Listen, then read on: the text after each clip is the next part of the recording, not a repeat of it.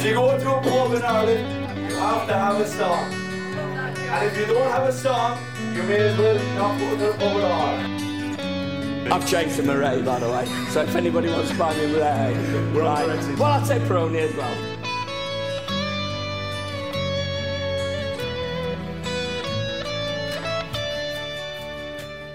Hello, listeners. It's John from Four Blades in a Pub. Um, when we recorded the podcast, we did it on Wednesday evening. Um, and this was before Prince Abdullah's uh, appearance this morning on Sky Sports News. So anything we say here is obviously recorded without being um, aware of what he said today. So there's no content like that. Please try to enjoy it for the celebration of the many highs of Chris Wilder's time as United manager and we hope you enjoy it and we look forward to uh, reflecting on the rest of the season with you soon. Take care, and as always, up the blades.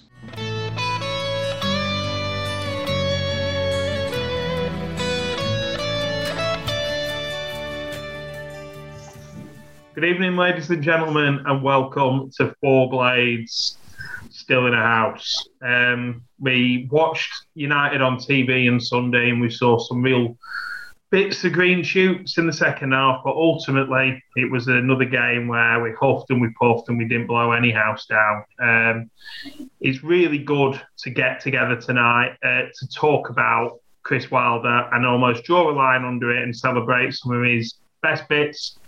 And uh, also acknowledge some of his worst bits as well. And we think after this, we can hopefully start looking forward, talking about the rest of the season, new managers, new players, and hopefully an optimistic future. And I'm absolutely buzzing tonight to be joined by Mr. Rams. Good evening, Ian. Good evening, all. Uh, Dan, good evening, my friend. Evening, everyone. And Phil, good evening. Good evening. So Phil has um, got the categories, and we've we have we have pre pre-discussed this in terms of we all just put as answers in the WhatsApp group. Um, so there's not going to be any any repetition. And the, the idea is will bring the topic up. We'll all put forward our nomination. We'll obviously have a chat about it for a few minutes. And then there'll be a thread on Twitter where you can put together almost the four blades while the greatest hits and then the dodgy B side uh, compilation as well that we had to put out uh, because the record label had got like a six year deal or something like that. I don't know. I remember Hard-Fi doing a best of um, with two albums. So maybe that's the sort of vibe we're going with with this. But anyway, Phil, enough nonsense from me. First topic, what we on? So, first topic, we've got, to be fair, you're right, this one could go on all night, but we've picked for best signing by Chris Wilder. Um, I know we've all got his answers already, so I'm not going to put anybody on the spot. So I'll go for you first, Dan. Who do you think's the best signing under Wilder? Um, I've thought long and hard about this, and I think I probably came up with one or two uh, answers that you guys have come up with. But I, I settled on on Dids, David McGoldrick. Um, I just think he, in terms of how good a player he is, he filled the gap with what we needed. We needed a, a bit of a link man and someone with a bit of flair up top. But just when you factor everything else in, the fact that he'd just been released by Ipswich, you know, he's, he looked like his career was on the scrap heap. He'd had hamstring injury after hamstring injury, came in on trial on a free transfer, and for, well, pretty much the entire time he's been here, so two and a half seasons, he's been arguably our best and most important player for a big chunk of that. And I think to bring someone in, if we'd have spent 10 million quid on him, you'd have said, actually, that was 10 million quid well spent. So to get him for free, I think is amazing. Um, so, I'm, you know, I'm, I'm hard pressed to look past Dids, to be honest, as a my nomination. It's hard to argue against, isn't it? I think the fact that we've put him as a as an entry into our Hall of Fame says everything about him as a player, doesn't it? He, he showed the best and worst of himself at the weekend, really. With the yeah, exactly. I, I did make this nomination, and then obviously had a, an instant flashback to his two yard Toblerone head um, on uh, on Sunday. Toblerone head, brilliant, love it. I think what, what amazes me most about McGoldrick is, if you remember back to when we signed him, there was uproar, proper fan uproar about Yeah. fact that we're signing this injury-prone journeyman from Ipswich who'd never really scored many goals, and how many people has he proven wrong and made to look stupid since? I think it's a great nomination. Yeah, pheno- phenomenal football. I think Dan, you, you you've used the phrase footballer many times when you describe him. Not saying he's the best striker, but he's the best footballer you've arguably seen at the lane. And I think he's. I don't. I I can't think back to a time of a more universally loved player than McGoldrick at United. Like literally everyone, and it is even more surprising because he misses chances, like lots of chances as well, especially last season. Yeah, he got his name sung every single game last season when he was playing well. So, yeah, McGoldrick's a great shout, Dan. Ian, you were going to come in then, sorry. I was just going to say, I think he's, I could be wrong, but I think his debut was against Inter Milan. And yeah, it's yeah, pre-season friendly, but that night he showed glimpses, and it was like, you're going to tell me it wasn't, was it? It was Bradford away, I think. But then in, I, I went um, the Inter game I was thinking of was the first time I saw him, and to yeah, it was right. I couldn't remember exactly, but the Inter. Sorry game, to be an arse, but it's better it comes from me than someone on Twitter, isn't it, or something? Yeah. but I think it was Bradford. But but that Inter game when I first saw him, I thought there's some there's a, like you said you, you can see straight away. Yeah, it's friendly. All right, it's against very good opposition in the early season that started their pre-season, but you just saw glimpses of then of what followed. You know, and I think I went away that night thinking I don't care free signing. You give you've got to give him time a chance here because he, he could be something different, and he was absolutely scored some big goals for United McGoldrick as well. Like in that season, we went up. The was it in Derby, that absolutely delightful little chip. He was he was absolutely fabulous in that Brentford game. That still to this day, I don't know how we managed to win. And and I, you know, he's when they got those goals against Chelsea. I know no one was in the ground, but imagine if we had been. I think his name would have been sung on London Road until like the early hours of the morning. Like he's just universally loved player. Yeah. Hard to disagree. Hard to disagree. Who have you gone for, John? Uh, I've gone for another free signing, and um, so many like Fleck, tempted, was really tempted by Leon Clarke just because if you talk about uproar when we signed someone, Phil, people were really down on Leon Clarke. Wednesday fans were licking the lips because they thought he was going to be dreadful. And everyone forgets that first season, he spent most of it cropped, Leon. And then he still ended up with nearly 10 goals, but only playing towards the end of the season and the start. But for me, had to be one of my all-time favourites, and I think the best left back that's ever played Sheffield United. And Enda Stevens, like, yeah, he's not performed this season like we know he can, but the levels we've had out of him as a free transfer, I just think he's a phenomenal player. And in my time watching United, the only two decent left backs that come close to him are Quinny, obviously, but friend of the pod, and somebody who was always pretty solid but not glamorous, Gary Naysmith. But it's what you got with Enda in terms of goals and things like that goal against Brighton. We're going to talk about best goals in a bit, but like that goal against Brighton was, was just phenomenal. And particularly in our rise from the championship towards the end of that season, he was one of the players who drove us forward, got the team up the pitch. His, his, his, his, his input from goals and assists and stuff was phenomenal. And it was particularly impressive because the season before, a lot of people had written him off straight away as being not much better than Lafferty. First season, I remember. not much better than Lafferty. And, and then he just, I know, I mean, he got done by Snodgrass against Villa late in that game, didn't he? But everyone's been done by Snodgrass who plays for United, so it makes no odds. And yeah, Enda Stevens for me, he just phenomenal player and very, very much like proved last season before lockdown, he was arguably the second best left back in the country. And the and the data back that up as well. So yeah, Enda. Uh, I was about to say that same thing that that period up until lockdown you, you couldn't, yeah, say you couldn't find many better left backs in the Premier League. Unfortunately, we've not had the same player since, but that shouldn't take away from where he got to.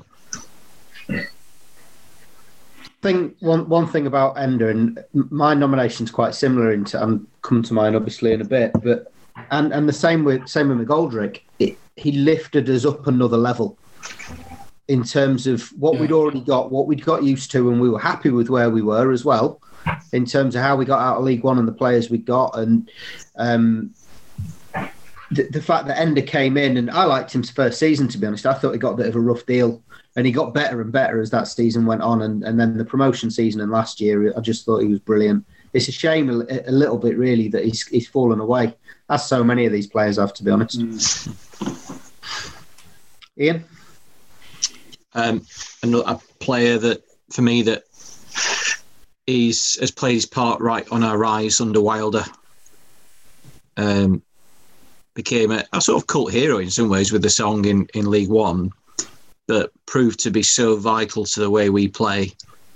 Um, and I think his absence plays a huge part in where we find ourselves now and, and the end of, of Chris Wilder's reign, and that's Jack O'Connell. Just, I, I know we had interestingly had a, a chat in in on WhatsApp group this morning was about you know who would you who would you sell if you could get you know was it 25 million for O'Connell or 20 to 30 million for Berge? Which one would you sell? And there's a bit of debate in that, and maybe that's tarnished by the fact that players like O'Connell might be deemed replaceable, but I think he's kind of proved this season in the setup we have, so fundamental to the way we play, he's been irreplaceable. Um, yeah, just just fond memories. MK Dons away, dicking about with a sponge foam brick on the pitch after the match with the fans chanting his name, everyone wearing magic hats um, of varying kinds. Like you say, that from that kind of cult hero status at that point for someone who Brentford told us was shit. All the Brentford fans have done that one before, but and since. but you know, Recurring theme there, isn't there? yeah. But ultimately, one of the best defenders I've seen at the lane, but had so much more to his game than just defending. yeah, I'm going to say he's he's one of the best crossers of the ball I've ever seen for United, ever, and he's a centre half. I, yeah, he, yeah, he, he's just an all round. He's a he's a proper top foot. He's just a top pro as well. You just know you can tell like Phil that the afternoon when we found ourselves in that um, rather uncomfortable position with all the players, and there was a lot of beer being thrown around. Jack didn't touch a drop, did he? And me and you said to each other that afternoon, that's why he'll play for England. And, And I he'd convinced he would have played for England this season had he not have been injured. Convinced of it. he's much better than Tyrone Mings for a start. And and he gets in the in, in the squad every time now, doesn't he? So It's a great shout, especially because he started so badly, O'Connell as well, didn't he? Yeah, it was it was real. Them first few games, I think. I think first time I saw him would, would have been, probably been Southend at home, and he just looked awful. You know, he were missed timing headers. He was caught under the ball two or three times. He, he looked really poor. Do you think it was the change in formation that um, brought the best out in him? Maybe, and, and that possibly leads on to next season. If if another, I mean, it's unlikely that another manager will come in and even if he does play three five two, will play with this swashbuckling centre half. So if a manager comes in and goes back to a back four, how does that affect him? Can he? Can you know? He's had five seasons playing as a left-sided centre half in a three. Might take a bit of you know a bit of adapting to get back into playing. Be an interesting one, wasn't it? Looking forward to it. As really, he's obviously he, he he's played with a lot of different people in that back back three as well. Oh, Like obviously, End has been pretty consistent at the left of him for for a year or so, but like obviously in the middle for a while was Ebanks-Landell, uh, or so. Um, then you Jake Wright played there for a while, didn't he? Jay Wright was playing there, which probably helped him because we actually improved when he went in rather than Wilson. What was is it- Wilson played a few games? Is it. James Wilson? I can't remember. Yeah, Yeah, yeah. uh, and and because obviously we'd signed them two, and to be honest, with the centre halves we had under Atkins, I think everyone the only decent one we had with the what we called used to be a black Paul, but he was only on loan for back end of season. He looked like he were okay. Uh, Baptiste Baptiste. Mm. was a decent-ish player, but the you know your McEveliers, Egans, etc. Oh, like oh, like oh, rough as and like yeah, O'Connell as well. Like now, he'd be most Sheffield United fans back to you know if you play 4 4 2, your favourite two centre half, most people would say O'Connell, whereas before this sort of period, you know, it'd be Morgans and Jagielkas would be the shoe-ins in the modern era. Whereas I think O'Connell is he's probably the best player that we've had at under Wilder. And the fact that we got him as a reject or whatever, and every time he's not only stepped up, he's almost like he's been one of the players that have let us dream a bit about the next level we can get to because he looks so comfortable with every step we've made. Yeah, I agree completely. Uh, that was nice, wasn't it? Pardon? That was nice talking about things that are good for, for a bit. And we've got yours to come, Phil. This is great. And we get another beer in a minute. Uh, so my best signing is probably a little bit of a controversial one, and it's more about what he brought at the time he came in, as opposed to what he's perhaps done most recently, and it's Oliver Norwood. So on the back of Coutts getting injured, we we scratched around and we never really found that replacement that could drive a game on the way that Coutts did in that period that he was he was playing as well as what he was. Obviously, we brought Lee Evans in. We brought um, what was his Ryan name? Leonard. Ryan Leonard, that was it, that went to Millwall. And it, it was just never quite right. It was never quite the same. And then obviously Evans went at the end of the transfer window and it seemed like we were going to be left exposed in that position and there was fans up in arms and people weren't happy about it. Bringing Norwood in, I can remember his debut in the Cup at at home to Hull. Despite the fact he missed the penalty that actually meant that we went out of that game, he was brilliant. And you could see straight away we'd bought a player that was going to actually make a difference his next game, where most people saw him for the first time, was Villa at home in the game where we beat them 4 1. And I think we realised there and then we've got a real player here. And he, in my eyes, was the catalyst that took us to that next level that actually got us promoted to the Premier League. And he was a large part of keeping us there because I thought he was excellent for the most part last season. That's I- I why agree. when this that's why those arguments at the minute that oh Norwood needs time on the ball, you can't get that in the Premier League, don't really add up for me because he was so good last season. All these players proved that they could play in the Premier League last season. The only problem is everything had to be going and going for them, and it's and it's not. And yeah, they've had the weaknesses shown, and also we're twelve the twelve months older. But Norwood that season, Phil, we went to that game together. It was a sunny evening, and it was one of them cup matches where you go in, you get your 150 loyalty points, you pay your tenner, and you go, God, this is going to be shit, innit? And, he, and we sat there for two hours, but Norwood was an absolute joy to watch. Um, what a player. And that, we've all called this season for a bit more respect towards him, and I, I still think it's massively lacking. And with him being, is he at the club till 2023, Norwood? Something like that. I know he signed Yeah. a new deal last I think didn't it's highly likely he's in the team next season, and hopefully we can.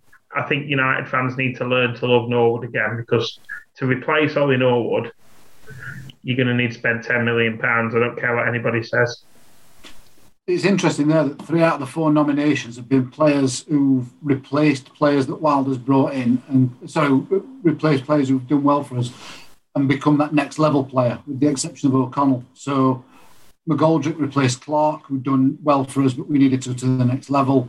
Stevens replaced Lafferty, who'd done well, go to the next level.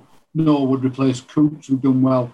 And it's three players who've kind of we, we needed to take that next step to, to get us to where we are today, didn't we?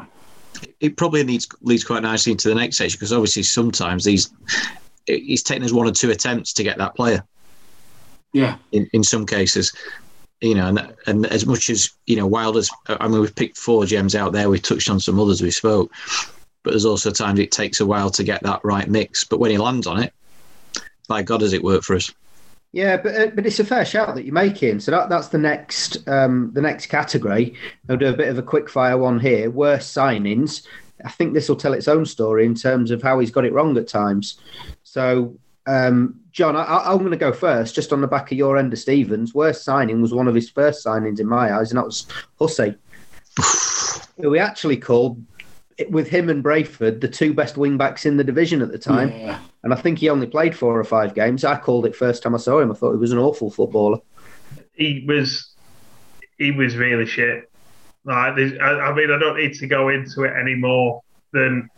Oh, wait till you see his dead ball delivery. Oh, he, was just, he, he, he just didn't work, and sometimes that happens, doesn't it? And um, yeah, but he got built up. We bought all the best players from all the teams in this division. Well, Christ, how bad were the rest of the left backs in the league? Um, Hussey, and what was good about it is Wilder owned it, didn't he? Like he, he knew he he dropped a bollock there straight away and looked to bring Lafferty. Came in on loan first and then- then signed him permanently. But Just looked, he went on to Swindon on loan while he was with us, then signed for Cheltenham. Found his And I know, I know you shouldn't write players off, but I'm, I'm with you, Phil. I think pretty much all of us, almost unanimously, the, the first time we saw him went now. Not there's, there's just sometimes you see a footballer and you think, no, he's just not. it becomes very real when they're wearing the blade shirt and doing shit things as well, doesn't it? It's like, oh god. We've had enough of them. I think we've, we we can spot them a mile off now. We've had that many. So have you got that? Oh, well, I'm going absolute opposite end of the spectrum, and I, I probably need to qualify mine a little bit in terms of its. This is based on. I'm looking at this one through the prism of this season. Um, my worst signing for Chris Wilder is Rian Brewster. Now, I actually think Rian Brewster will turn out to be a very good signing for us. I think he'll score a lot of goals for us, for our, our for us, and I think we'll probably sell him for a lot of money going forward. But in terms of this season, I think that signing has, has been a big part of not necessarily why we're down here, but it's it's it's not been what was needed at the time. We, you know, we signed him for big money, pursued him for a long time, fought off some you know some hefty competition from some big clubs for him, um, and then after five or six games or however long it was, it was yeah. Well, he was never signed with this season in mind. He was always signed with the long term in the in mind.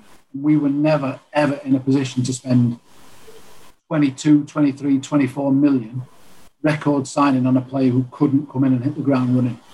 If we're spending that much money, we had to have a player who was literally ready to walk into the first team and score 12 to 15 goals this season.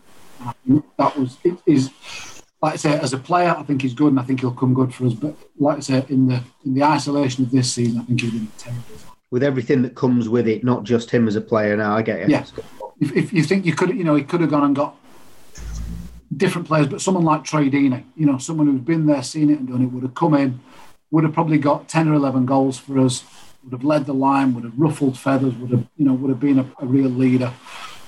Just think There's a it was, similar argument with keepers, isn't there? We could have gone and got Ben Foster for not a lot of money as Yeah, opposed to 18 million on Ramsdale. Yeah. I guess similar sort of argument. if, if you're Man City or Chelsea, you can spend 20 million on a kid and park him for two seasons on loan somewhere and reserves to become a man.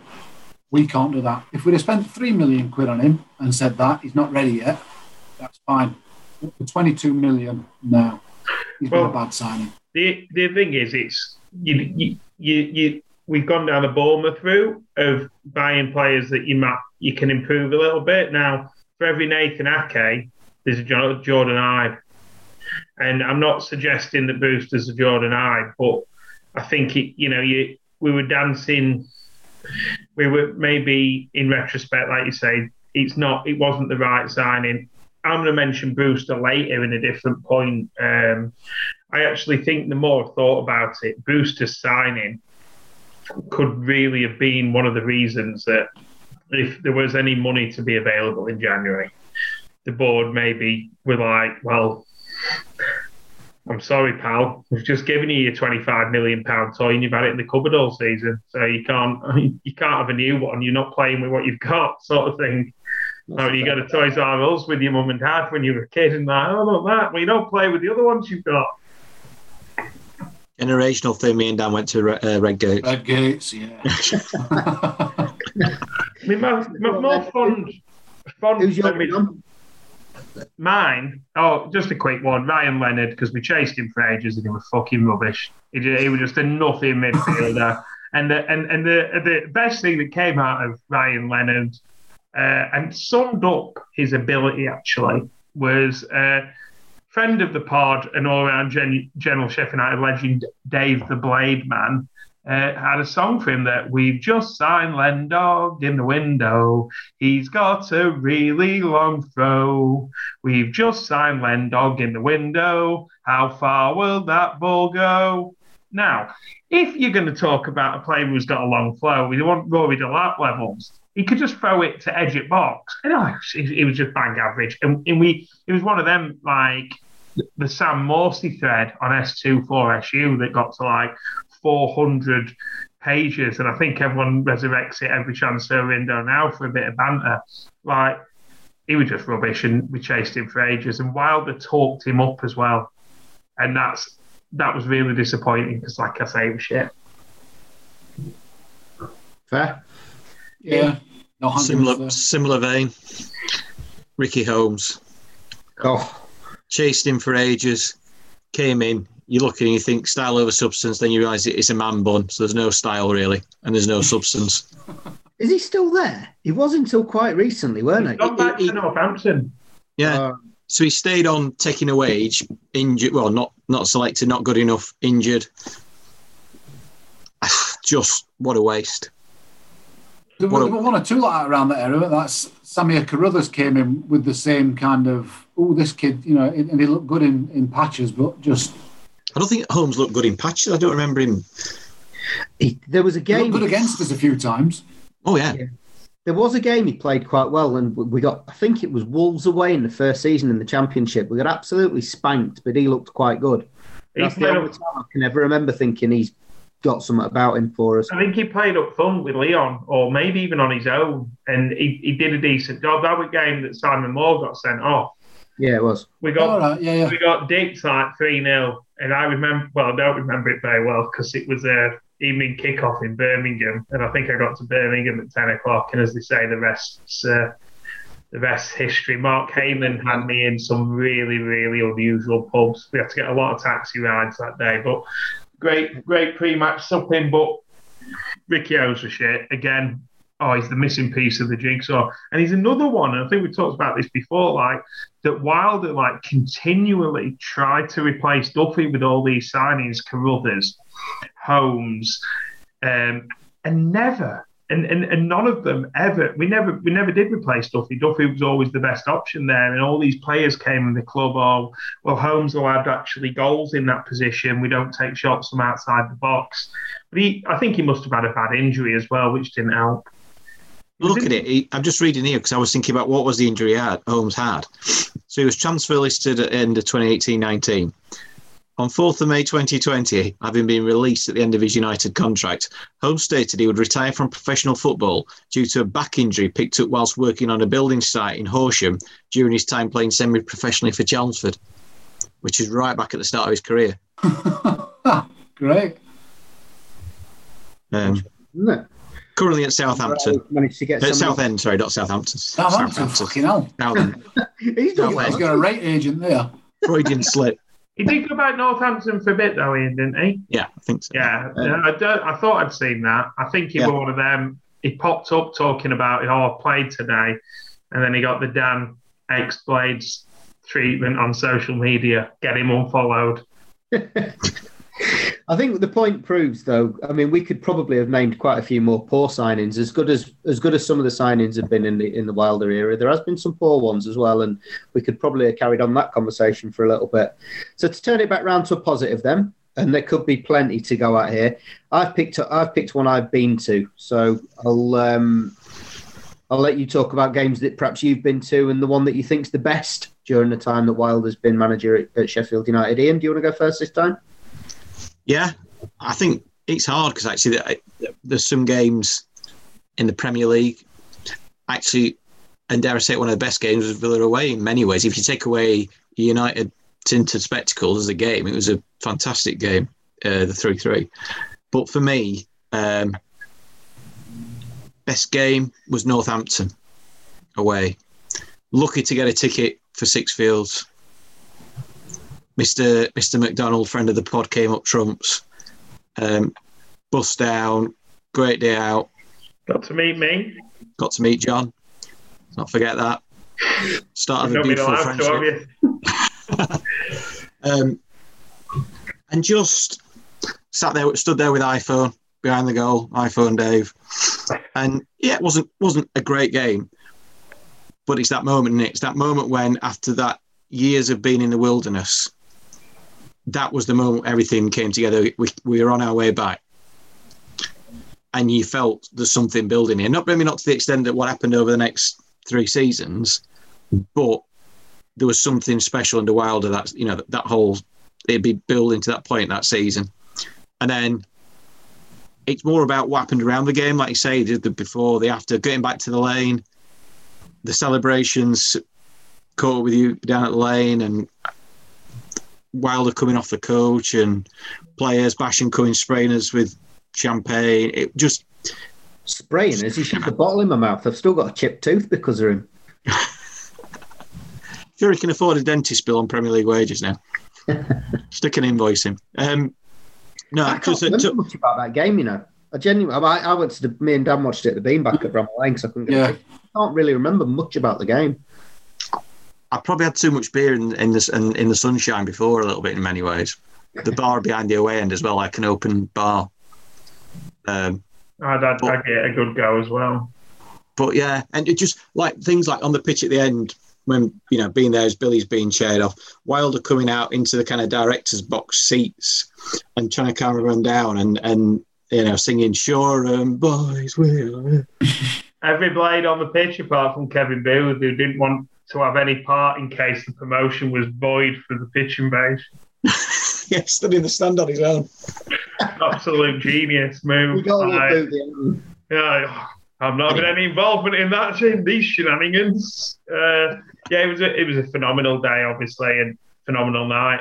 Like brilliant, absolutely it's- brilliant. Couldn't, couldn't agree And that more. and that month after that game as well, just got smashing people. Yet the players were out on the piss every night. Knowing that we were up, brilliant. What a time that was. Dan, who've you, what game have you gone for? Uh, I'm going for uh, Villa at home. So the 4 1. Uh, like I say, I think Norwood's first home, uh, first league, first league, league game for us.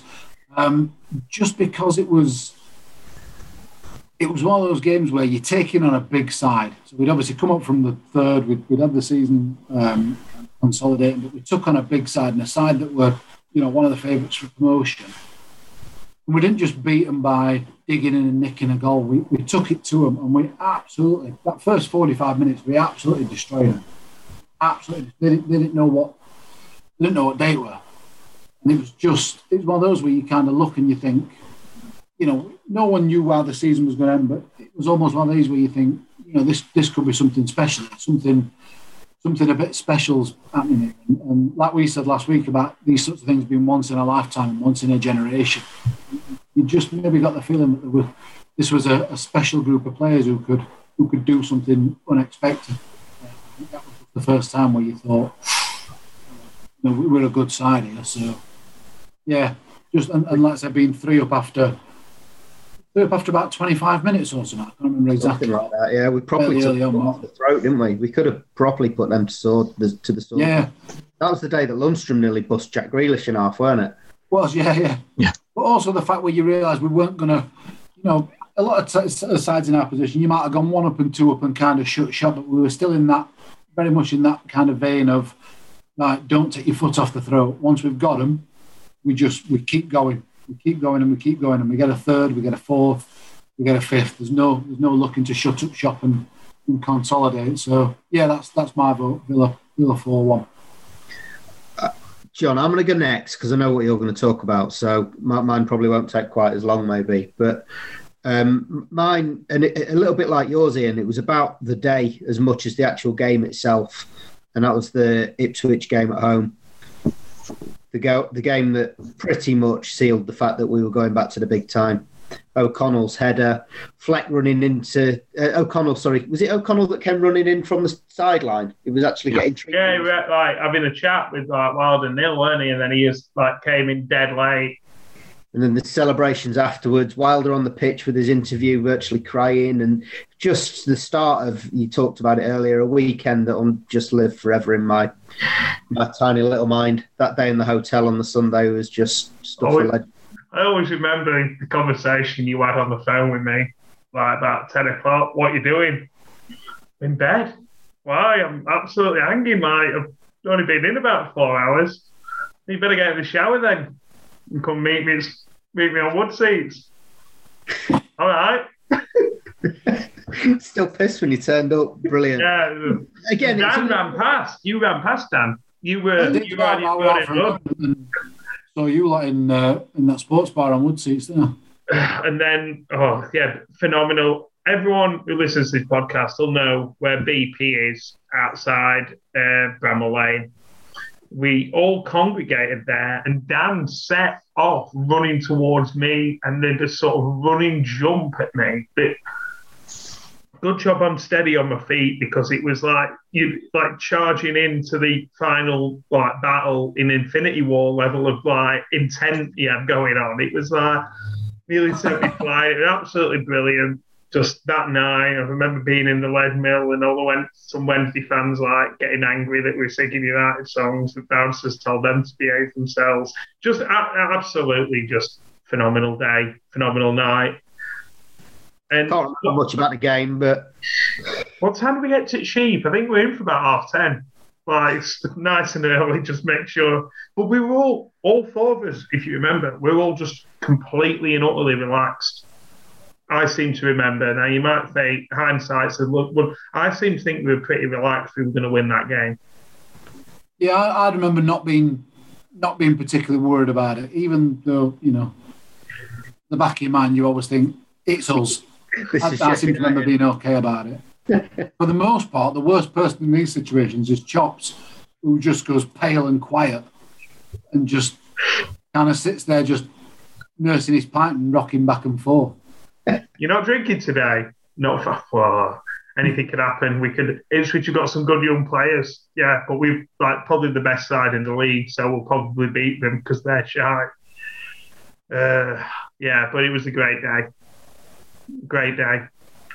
Go on, go on then, John. Hit Well, with it. the ultimate, the ultimate one. Like, in it, I don't know if it'll ever be bettered. I think, I mean, in terms of the series of events in the game and stuff, uh, the players who scored the goals, the manner of the goal, but it's got to be bouncing day. Um, just a phenomenal. Like, remember um, being in Wetherspoons in town. I always there's something quite perversely exciting about how tense city centre is on the morning of a Sheffield derby, particularly a Hillsborough one, because you obviously it's not in town. You have to go out to Barnsley, don't you? It's always a bit on edge. Everyone's like having a pipe with a breakfast, but everyone's like eyeing each other up, like, "Oh, I recognise him. Do you know them? Why are they in here with us, etc."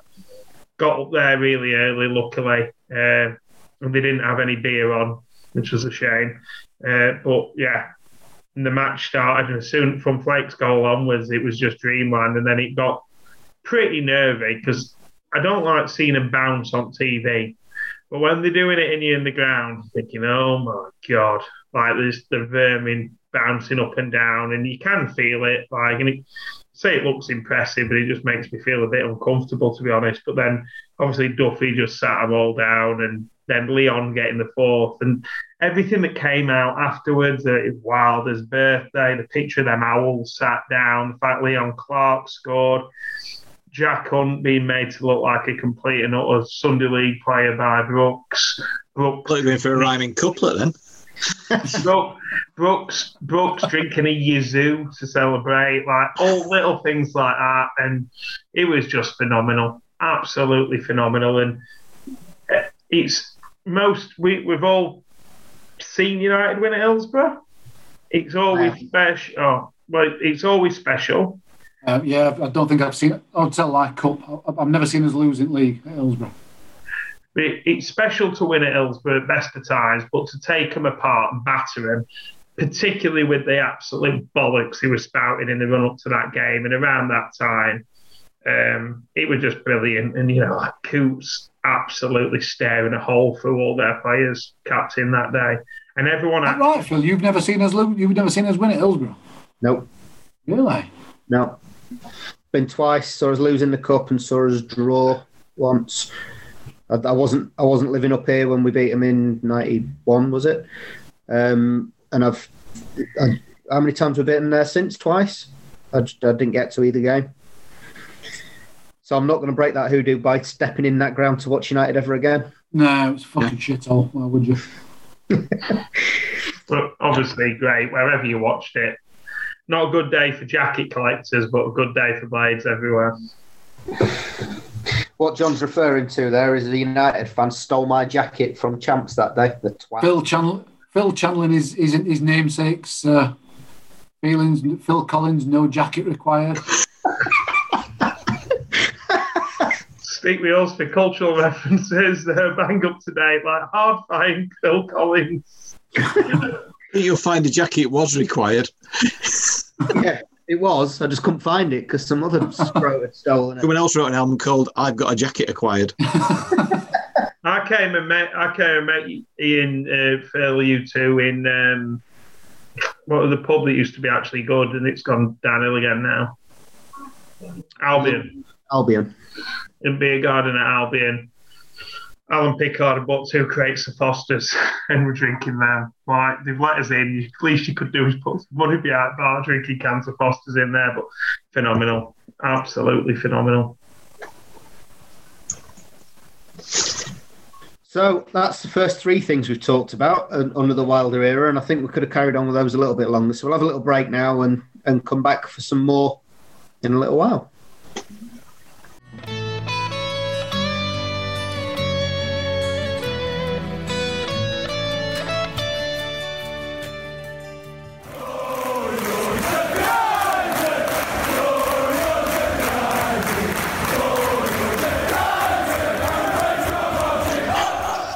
So, welcome back.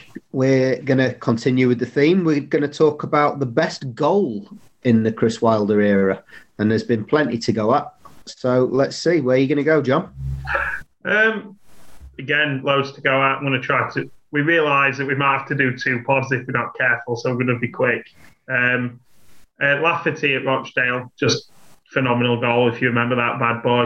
Um, that one, it unbelievable. Uh, and and also a bit of a not collector's item, but I reckon I'd love to know the stats on this, and someone can work it out. So I'm not going to. One of probably less than 30 goals in the four and a half years under Wilder from outside the box. I'd have said a lot less. A lot less, yeah. So yeah, and and just and just a great one. And what's great about it, from anyone who's ever played football, Lafferty obviously wing back hitting like an absolute worldie in, just phenomenal. I was on Sky Sports News that afternoon, just so you know. Was it on the back row of the stand? Yeah, yeah, yeah. Bianca Westwood. Uh, good memory, yeah. I was on there. Uh, she moved to the second half. Funny that. To get away from you. I didn't say anything to her. I was just. you didn't say anything to her. Just stood in front of her staring. What's what Carly said. Told her that you'd said about her. Um, she's a West Ham fan. She's not my type. All right. Ian, best goal. Um, best goal. Uh, just, I mean, John's touched on the match just for the sheer that moment of Duffy scoring at Hillsborough. Just everything, uh, what it what it did to Hillsborough that day, what it did to us in champs. Because I just remember after they equalised, me just kind of just be rocking, sort of head in hands. I don't, I don't think I looked up at the screen till partway in the build up to it because I was just so we've completely blazed this up. So, you know, to to and then also when he hit it, I don't think I realised it had gone in. You know, from the angle. Uh, I'm watching on the TV screen. If it was there was a kind of delayed reaction, I think, as to you know, has it gone in, kind of thing. Um, but yeah, just just that point where I thought we'd blazed it up at Hillsborough. They were on, you know, bouncing away, and we hadn't. And obviously went on to to properly beat them, and that that to me you know, we've gone through a period where United haven't really, until now, bladed it up as we'd always just used to say we'd do. You know, it's been a phenomenal run, and that's just one highlight of it. Yeah, it was a crossover moment, that wasn't it? Yeah, definitely. Dan, best goal. Um, I'm going for just because of the goal and just because of what it did at the time. Uh, Mousset's goal against Man United uh, to put us two up. Um, yeah. Yeah, it did put us two up. Yeah, just because at the time that kind of summed up that goal kind of summed up everything we were about. We were, you know, we were hunting in packs. We were, you know, this is all right. It's not a vintage Man United side, but we, it's, it's still a, a very good Man United side with some very good players in. Like I said, we, we were aggressive. We were front foot. We were hunting in packs. We were chasing teams down, and when we got the ball, we were kind of direct and dynamic with it. A lot of, again, a lot of the things that have been missing from this season think that goal just just summed up almost up until for, for 60 minutes what was almost a perfect performance against a very good side. Yeah, Moose himself was just outstanding that day. Yeah. he? Hats off He had that little, yeah, that, that little purple patch of what five or six games where he was unplayable and he looked looked an absolute steal at ten million quid. Um, and, and the goal itself, you know, to, to kind of, I think he, he, I think he win the ball initially off someone, hunted someone down, and then and to take it as early as he did from how far he did, you know, he could have taken but to put it in the bottom corner from from well outside the box, um, just everything about that goal kind of summed up that, that what we were as a side then. So yeah, that's, that's fantastic. There were loads. I mean, Moose being progressive with the ball, Lundstram passing it forward. It seems like a lifetime ago. Oh, it's that goal. Don't know. Absolutely. Quite sad to think it's not actually that long ago. My, my best goal, 'cause it's going back quite a while actually, and I don't know whether how many people remember it. Kieron Freeman away at Swindon in the League One uh, season. It got shown, it might have been about a year or so ago, to, it showed you a, a refresh of the goal because of the amount of passes. There was something like 35 passes that came down one side of the pitch, all the way back back to Moore, back down the other side of the pitch, back round again, and it must have gone backwards and forwards two or three times before eventually Kieron Freeman turned up in the left wing back position, strangely when he's a right wing back, and tapped it in from about two yards out. And I can just remember thinking at the time, if that's if Chelsea scored that goal, Man City scored that goal, they're purring about it on Sky, but because it's on league in League One, it didn't get the coverage it deserved because it was just a fantastic team goal and said everything about that team at that time. I remember that. I remember that night. I got to Swindon in two hours forty minutes because the person who gave me a lift drove like a psychopath, and I had to have about five pints in an hour to calm down before the match. I think O'Shea scored as well, and it was a very, very comfortable victory. Much more, Four two. yeah. In the in the end, I think it was comfortable. Like I can't. It's, it's a long take. It sounds that's a long time ago now. A lot more relaxing keeper than the dropped play. late on. Their keeper passed it to uh, O'Shea late on. Yeah. To make it comfortable because they came back. I think it was 3 0 and they came back to 3 2. Yeah. Um, that might have been foddering them as well, actually, thinking about it. It wasn't. I, I watched the video back because I was trying to work out which goal you're on about, and then I remembered it's the one that United tweeted out for ages afterwards, Yeah. just because of the ping, ping, ping, ping, all the passing. Great, Yeah. it's a great shout. I until you mentioned it now, Phil, I, I didn't really have recollection. I remember the I remember the, like the evening. I could probably tell you the pub I went in and stuff. But yeah, Took it for granted some of that back then. Yeah, week in, week out. What I'd what I'd give to go in a hungry horse now and drink four pints of Moretti. I was on about the football. Yeah, Which- Where we, where are we going to go next then on our little list? Best single moment? Yeah. Fair? Yeah. So, I mean, Christ, I could, we could go on all night with just this one. Best single moment under Chris Wilder. Who wants to go first? I'll go first because I don't think it is probably not the best, it just the best thing about football is either scoring a late winner or scoring in a game away from home against opposition that are far better than you, um, and to either equalise or to something like. Basically, it's all about celebrations in the away end for me are the ultimate things. And when John Fleck scored at Arsenal, after we slowly turned the screw against this, you know, exciting Arteta side, you've got like Pepe, 70 million. It doesn't matter that they should have had a penalty in the first half where O'Connell tripped him up, but all all these things, and then Fleck hit that in, and then the ridiculous celebration where I've always had doubts about the IQ of Mr. Fleck. Uh, and the fact that he can't even execute a knee slide without turning it into a face plant, I think probably confirms my suspicions. But like the the absolute euphoria in the away end, the fact that we should have probably won that game at the end as well, and the scenes afterwards, it was just like, God, we're fucking good. Like we are really, really good. We've just drawn at Arsenal, and we probably should have won. And for me, it was like the confirmation of where we were.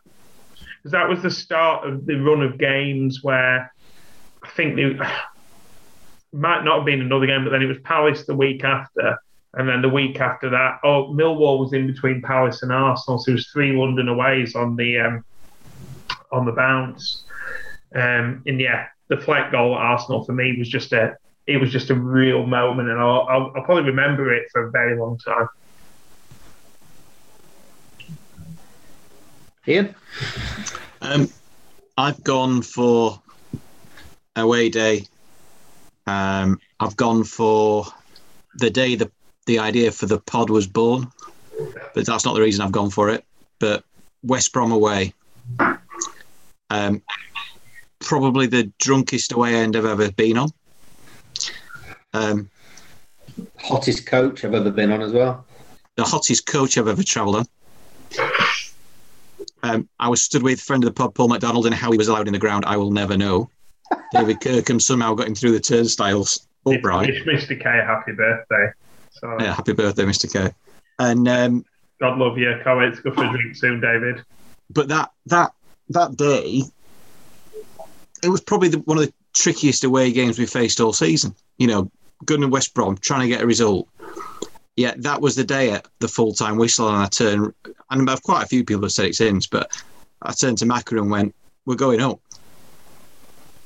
There was just something about that whole game, result, feeling afterwards. I can't pinpoint it. It was just a, it was just a fantastic moment, and the fact that it, it, it what you know, We were depleted as well. Stevens was playing left centre half. O'Connell was Yeah. out. Um, Dowell, was Dowell played left wing back. no, Marvin Johnson played left wing back. Marvin Johnson left wing back. Craney was playing. did. Craney played right centre half. I think Craney- right back. Yeah, it, Craney Craney crossed us to Dowell's goal, didn't he? Yeah, It's I two Craney played right centre half, and, and Dowell played outside him. We were properly depleted that that, that evening. But you're right. It was, it was that moment you kind of thought that's it. We we can do this, and that the videos of them that away end's fantastic. They had to close the bar at half time because they didn't want anyone to have any more booze. They could have made millions, I think. Like hyperbole is allowed. Everyone was just singing the Kieran Dowell song at half time, and like it was one of them where bins had gone up, and well, like everyone was just. Oh, it's about half past seven at night on a Saturday when you let people loose on the booze. Like it was great. The coach, though, we had a nightmare that day, didn't we, boys? coach, Well- Alan, Alan went like Alan had actually first time ever been started to expand out. I think he put two buses on.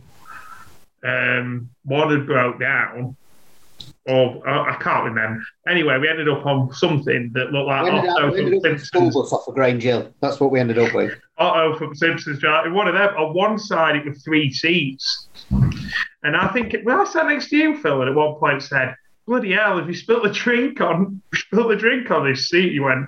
No, I think that's somebody's sweat. Oh God. another notable another notable memory from that day is if you remember I, um, in Lichfield I picked an orange up off a market stall and chucked it at our Joe at Chops. Chops took it off me and launched it in front of him and hit his best mate on the back of the head from about 30 yards away. Brilliant. Absolutely. Robert Morley hit him, nearly knocked him over. It was fantastic. it was a it was a classic day, and uh, like we decided to do the pod as well. So, and then me and Ian recorded our very first podcast the week after in a pub on a terrible microphone, and it was fucking dreadful. So, any of you who've listened to every episode since then, uh, we owe you a pint. Thank you. Thank you. Appreciate it. Beat that, uh, beat that, Dan. Um, so my best single moment is uh, the instant the ball hit the net for the third goal against Burnley. Put us three Good up shout. against Burnley. Um, again, it was before that game. It was this is going to be toughest. You know, this is going to be the toughest test of the season. Burnley a tough side to be, and to be three 0 up at half time against a, a side like Burnley, who are renowned for being defensively solid, and just almost like the, the kind of mixture of joy and almost disbelief on people's faces. People were kind of, they were cheering, but they were almost laughing at the same time, like in a kind of, what the fuck is going on here kind of, kind of way. Um, I just thought it was, that seemed to be the, when we, when we actually first arrived, you know, when we realised we'd arrived in the Premier League and we weren't just there to make numbers up and we weren't going to be whipping boys and we could actually hold our own. phenomenal. I mean, that that was it. Just the, that first half football in particular was just just a different gravy. And again, we, we just took them apart. You know, they were well worked goals, weren't they? Yeah. Moose really was well unplayable again, wasn't There you go. he? Moose was unplayable again, wasn't he? He, he set all three up, didn't he?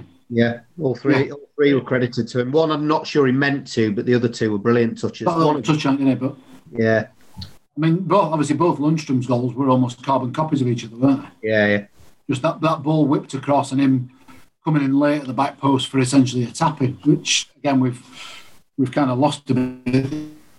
Missed a play like that this year, haven't we? Just a bit. Mm. Missed, So yeah, that's me. Lundstram and Three 0 up against Burnley.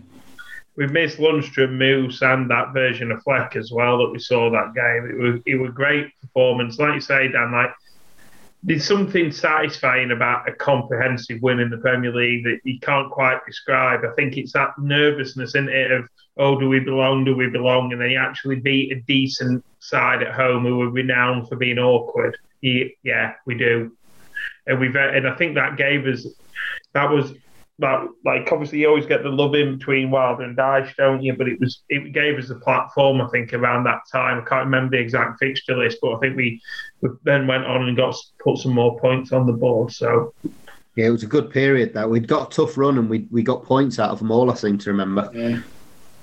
Really good time. I, I've kind of talked about my best single moment already in, in the Ipswich game. It O'Connell coming in. Just that moment where you knew they're not going to pull this back now. We're up. Yeah. Because Hogan got Up pardon. Hogan got the first goal, didn't he? And it was a bit nervy. I think Hogan got a tap in eventually, end of sec- end at first half, and it'd been a bit like, and that just sealed it.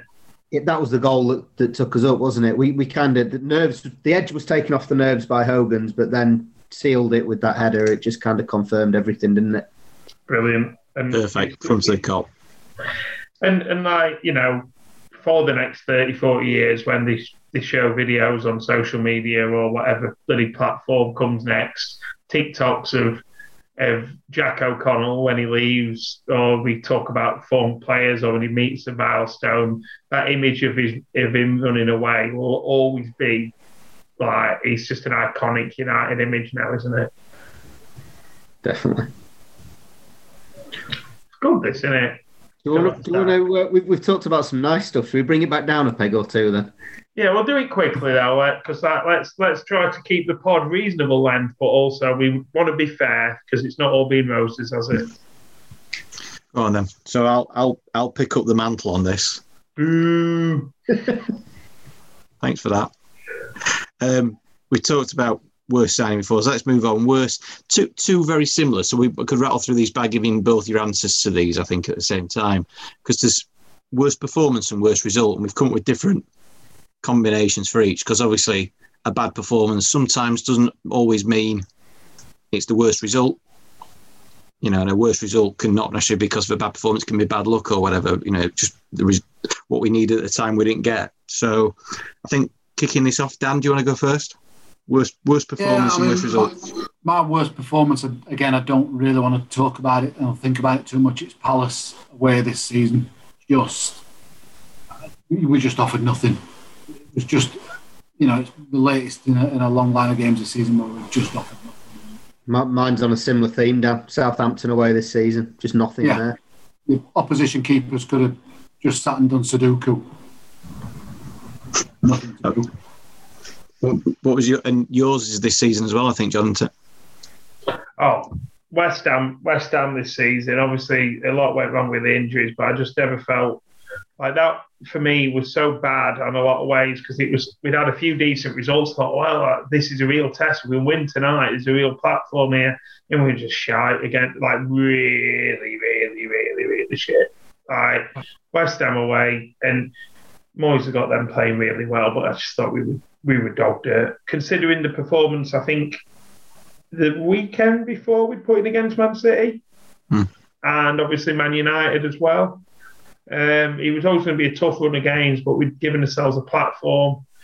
by winning at Man United to maybe get something at West Ham, and then you'd be like, "Hey, up, you never know." And uh, and it just so happened it coincided with Fulham and a few other t- Newcastle and Brighton all getting results, and it was almost like, you know, the coffin lid was on. There's just nails nails hadn't been hammered in.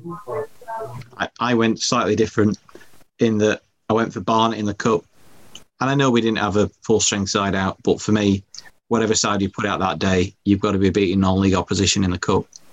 And the cup games were just sometimes so devoid. And I know you you've got different players, and the, the but they're the players that have got to come in and cover those positions. And it highlighted, I guess, a weakness of a squad and just just a lack of bothered. You know, those players ought to be wanting to play more games that season, get more game time, be ready to come in. And it, it was just awful. It was just awful.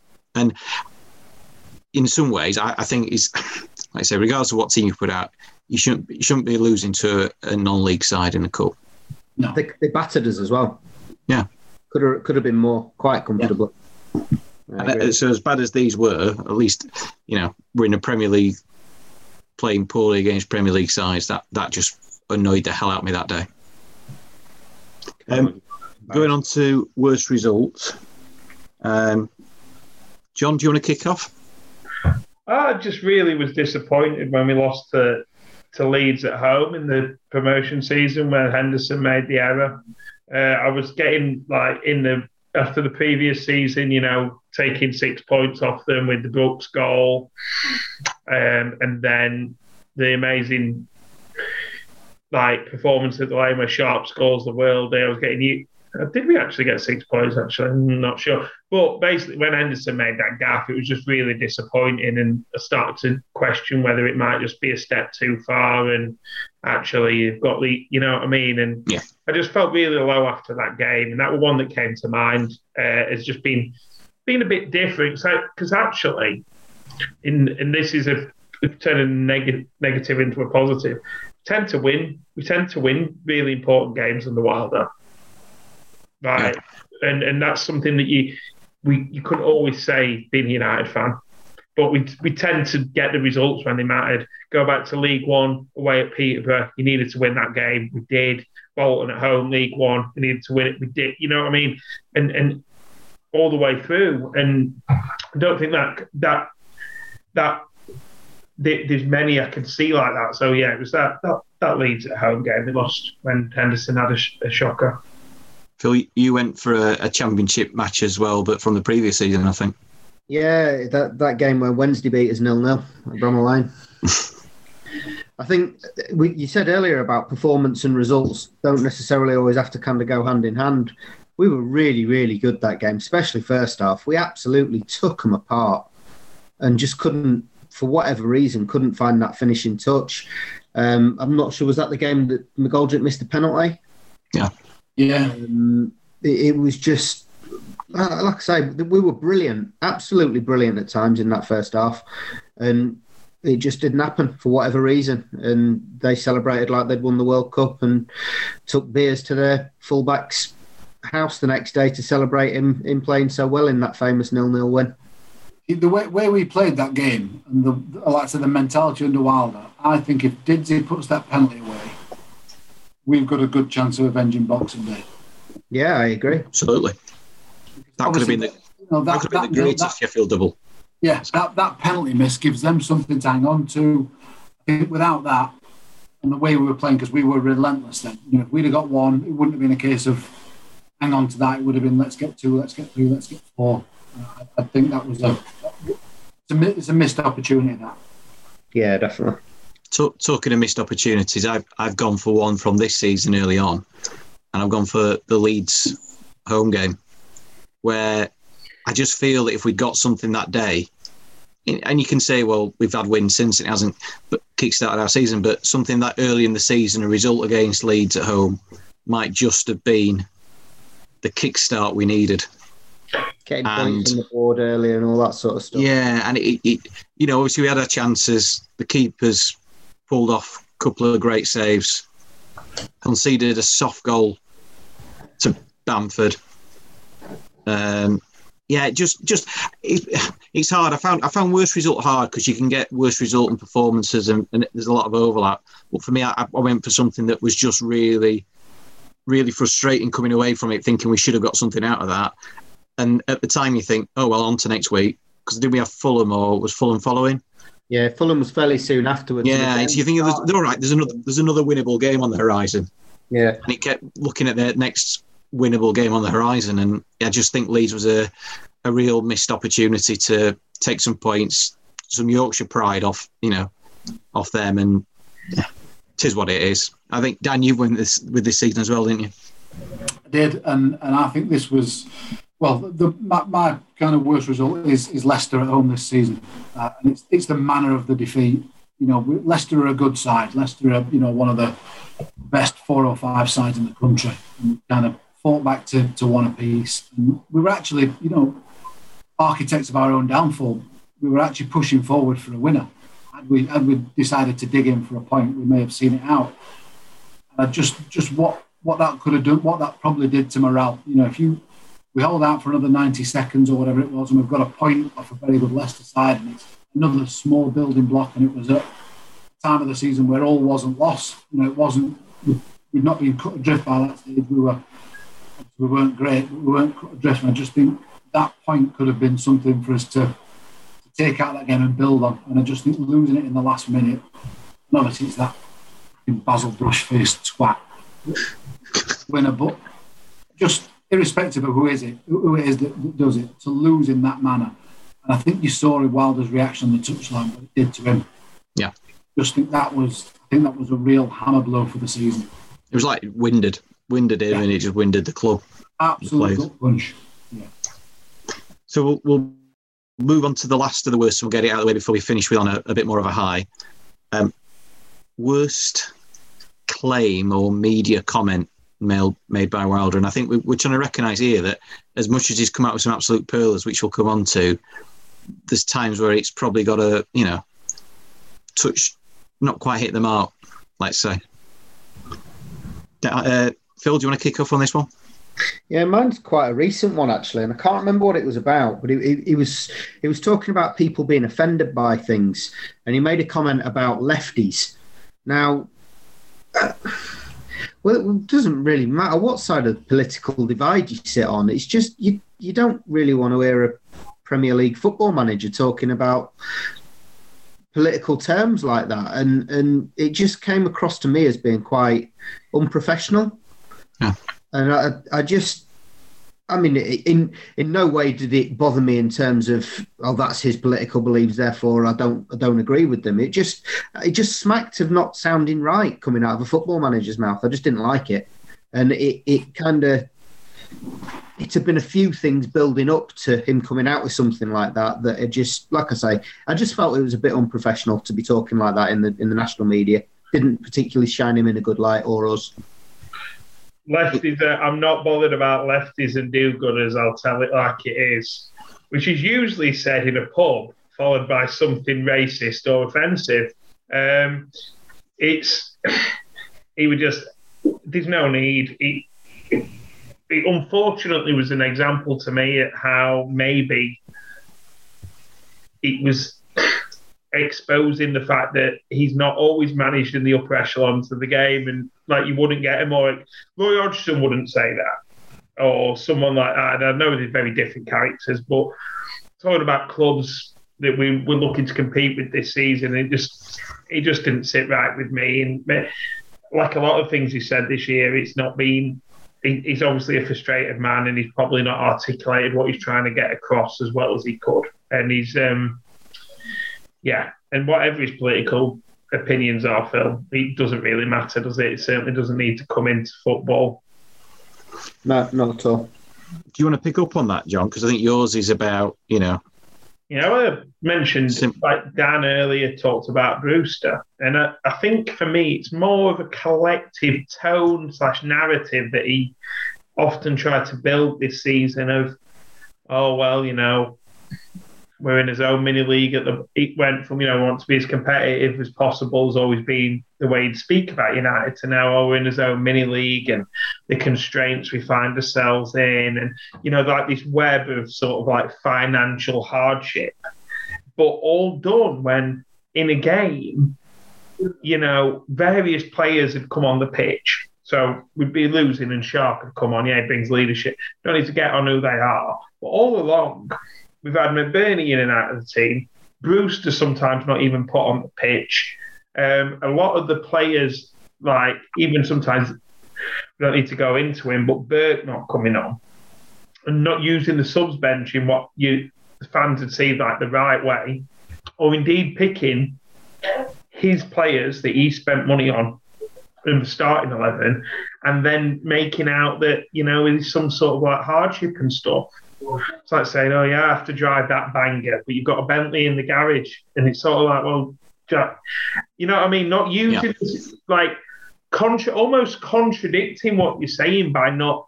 You've got Ryan Brewster, and you're not playing him. You're talking that you've not been allowed to bring in the players you wanted. Yeah.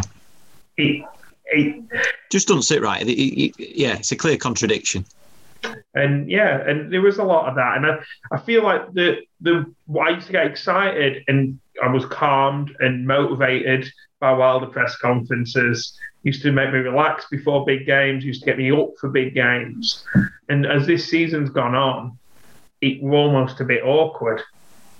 Like, I think, oh, what's he? No, what's that even mean? I like, think this ties in quite. I say it ties in quite nicely with Dan's. I think, which is it's yeah, on a mine, similarish kind of vein, isn't it?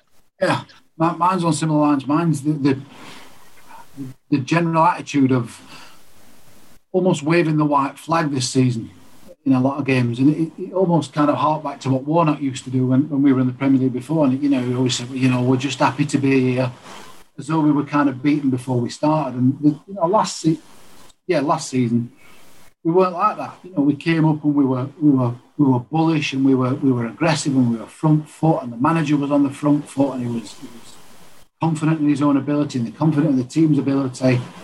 Um, you know, and he was very much you know this whole thing about going out the front door. And then this season it was very much, well, you know, look at what they, look how much their players cost compared to ours, and you know that we can't go toe to toe with these teams. And it just there was a almost palpable change in his attitude, which I think, unfortunately and, and understandably, transferred through to the players. And last season, I think the players fancied themselves against these big, you know, these big teams, your Man Cities and your Chelsea. And I think this season, I think we were almost beaten before we before we kicked off in a few games, and I think a lot of that came down to the kind of message coming out in the in the press conferences. Just I'm not sure where the change came from and even when you Dan talk about, you know, that the effect on the players. The last time we, he said something positive about the players, he spoke about McBurnie, Brewster, and Co. in the context of next season. But he did that when there was still like nearly 20 games to play, mm. which in itself isn't him, is it? And what we became accustomed to it, everything about that is like a shift in shift in attitude, shifting self belief. You know, I, I, I think tough. I think it, and, and I guess rather than dwell on this too much, I'll just chuck my one in the ring because it kind of plays to that point in that that shift of man of the people, what man with the fans, down with it, you know, one of us, you know, my nominations, the comment about when he's referring to Vardy and talking about, you know, you all those people in the pub, you deserve, you know, saying they could have been football, you deserve to be in the pub. And it just seemed like a really odd outburst, dismissive, and it, like you say, it, it it's symptomatic of two or three things we've said there about that they just become a slightly more detached from everything that was driving us together, united. You know, the little things we've talked about there have just led to a bit more of a divide than we've seen before, and that's that's sad and I, and I probably think we should maybe wrap up this section there and come back in a minute with to finish on a bit more of a high in part three with some more good memories.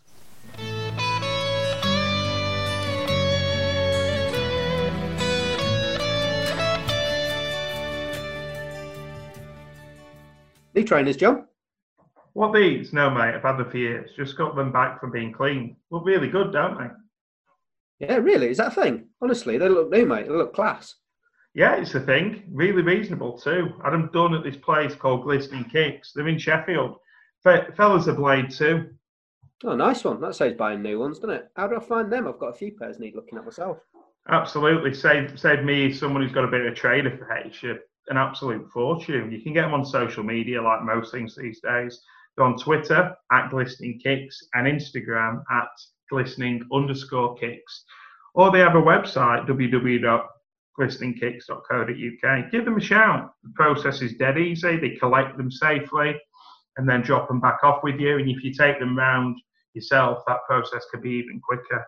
Um, they look, feel, and smell like new, and it's I'm, I'm absolutely chuffed, and I'm already looking at what pairs I'm going to take down um, next to have him look out for us.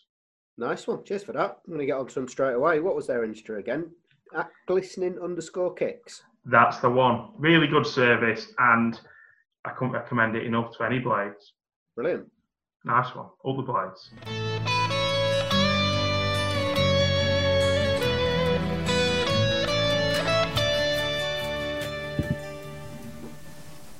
Okay, welcome back to part three, everyone. Uh, and obviously, we're going to try and just kind of raise the mood a bit for the last section. Um, we've just talked about, obviously, some of, some of, some of Chris's possible failings in the media over the last year or so. Uh, but what we all want to try and remember is, is how, at one point, and for most of his time at United, he's been he's been pretty much box office where, where the media and the press have been concerned. So we're going to look at his his best interview and his best what we're calling a Wilderism the difference with spoonerism, but you get, you'll get the picture when we when we kind of throw our nominations in. So, um, Phil, Wilder, Wilder's best Yeah. interview. There can only be one for me. Every three weeks, I get my hair cut. Everyone knows how the rest of that interview goes. I mean, he must have been absolutely banjaxed because he can barely speak when he's talking. He's he's got the mayor of Sheffield's chain round his neck, and he's tried nicking her hat.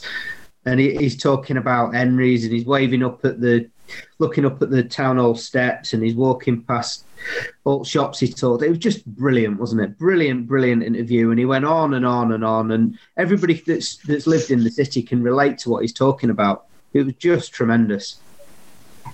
Uh, Yeah, because it was all it was all like a almost like a, a, a Sheffield landmarks tour, weren't it? Like you said, Yeah, yeah. City Hall Ballroom, Hot Pants, um, Josie's, Fountain, Cole Old Brothers Brothers, car park.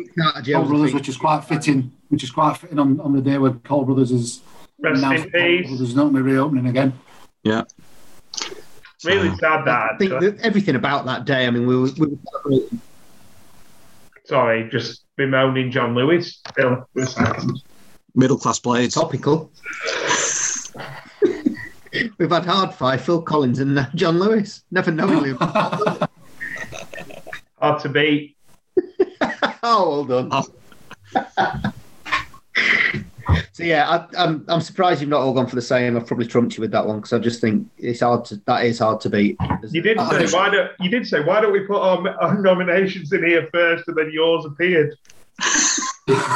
so Someone had to go first. yeah, Yeah, we were all fighting for second, third, and fourth place, weren't we? Um, Ian, your uh, your Tufty interview.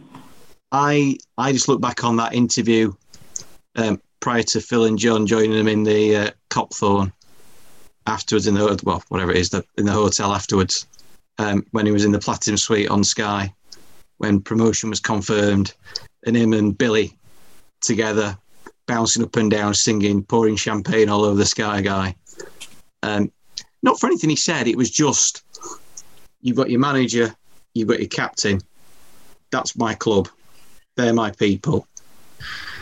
And Was we just the Buckley from in- Leeds interview? It was, wasn't it? Well, I wasn't. Yeah, it probably was, but I didn't even think about the aspect of it when I nominated it. It was just that moment of the two of them. Well, the Muppets from Leeds was my nomination for this for this section. That obviously that specific bit, but the, just the way he kind of the way he kind of spits some of the words out is brilliant. When he kind of says, you know, Got Muppets from Leeds like Bamford and Forshaw, and telling me over to you, and then he says, oh, you know, he says we've lost once. You've lost eight times, and he's like incredulous in how many games Leeds have lost in the second half of the season. It's just, it's brilliant. you can tell he's just, he's just, he's just coming off. You can tell it's been building up for a couple of weeks, and he's been waiting to the point that we we're up and they're not, and then he's like, right, I'm fucking having you. It, yeah, it's brilliant. And I know obviously Leeds fans are now they're now reveling in it because they're doing well and Bamford's scoring goals in his England squad. But you know that's that's you know you can't you can't rewrite history. You know we were better than them that season and we we rightly milked it at the end.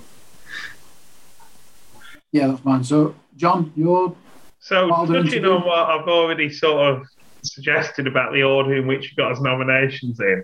Um, I know we talk about Wilder's general demeanour in the media is really good, but I'm talking different sort of approach, and it was in the um, horrendous game uh, with with Villa, with the the Hawkeye sort of nonsense, and it was just the passion and disbelief towards the lies and the ridiculousness of what had happened. It's like he's in the Holte End.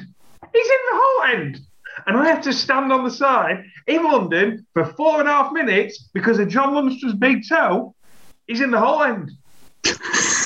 so tell me, like, just tell me how that's not a goal because he's in the Holte End. And I'm going to say it again, he's in the Holte End. I've seen the video. So why?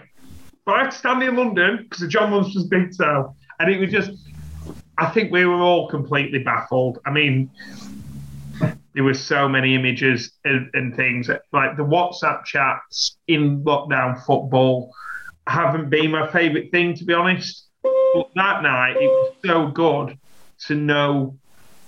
Actually, yeah, we're all in this. This is absolutely ridiculous. And Wilder sort of managed to compress the 200 messages in each group into one like rant and summed us all up in a in a in a really in a good way. Didn't do us any bloody favours though, but yeah. And actually, that decision, I think, my friend Sheaf uh, in London asked me, "Do you think that goal was the moment everything changed?" And he's a Palace fan. He goes, "Do you think that's when everything just started to change? Like your luck ran out, your momentum ran out, and things like that." And I think that that could be actually pinpointed, but I just thought the way he dealt with that because he added the wilder humour, but it was laced in passion. So I wanted to get the passion across, but it was just he's in the Holte End. he's in the Holte End. Can I just make an honourable mention for the interview at Southampton at the end of last season when the sprinkler system sent off pre-match, and Wilder makes this noise that I think it is just like a shriek. It's Danny does the oi oi. so yeah, That's So that's his- his- his best interview. So picking the, the kind of last and final category, which I think is quite fitting, it's going to be like the, the best Wilderisms. So the things that we're going to remember, the little snippets, little sayings, little sound bites that we're going to remember him for for forever. Really. And we're still going to be referring to him and are going to form part of kind of Sheffield United fans' lexicon of for years to come. So, Ian, your best Wilderism. I have to admit I was third into the chat here, and I probably would have gone for one of the others first. But I just love the plain talking of Wilder, the kind of everyday Sheffield lad, and when he talks about not spunking money. It's, it's not what the media and the London press are used to, but you know, I'm not gonna I'm not gonna spunk in money. Just The way he said it as well, wasn't it? Yeah. Just yeah, ju- absolutely, just the manner, just the straight straight talking. Now you can make an argument, as we've we've done earlier, that he maybe has spunked a bit of money since, but you know, um, yeah, it just yeah, it just just a, a phrase, and it's kind of stuck around. I think end up on a Shoreham Street T-shirt or something for a while as well. So it's one of these, yeah, it's one of those things that, that sticks. Yeah. Phil?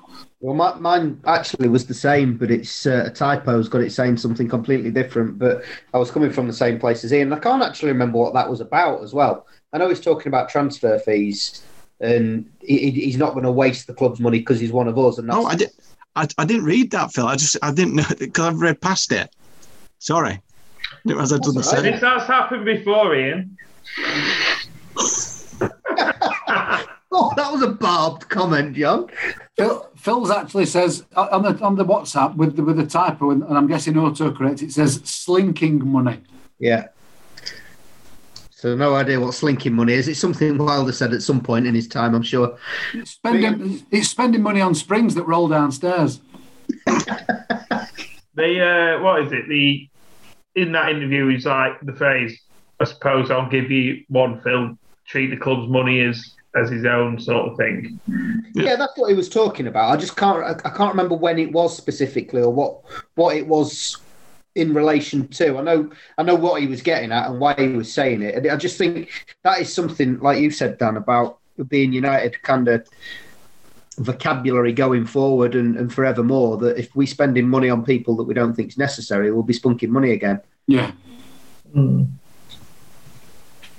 Be a vote John? for three then, this one. Yeah. Uh, for John? me, it was that every time he spoke, uh, how fondly he spoke about Billy Sharp in the context of being the captain, being the talisman, being the leader. Everything from that first interview where they were like, "Oh, you've already had the conversation with Billy, and he's going to be your captain," and he's like, "Good player."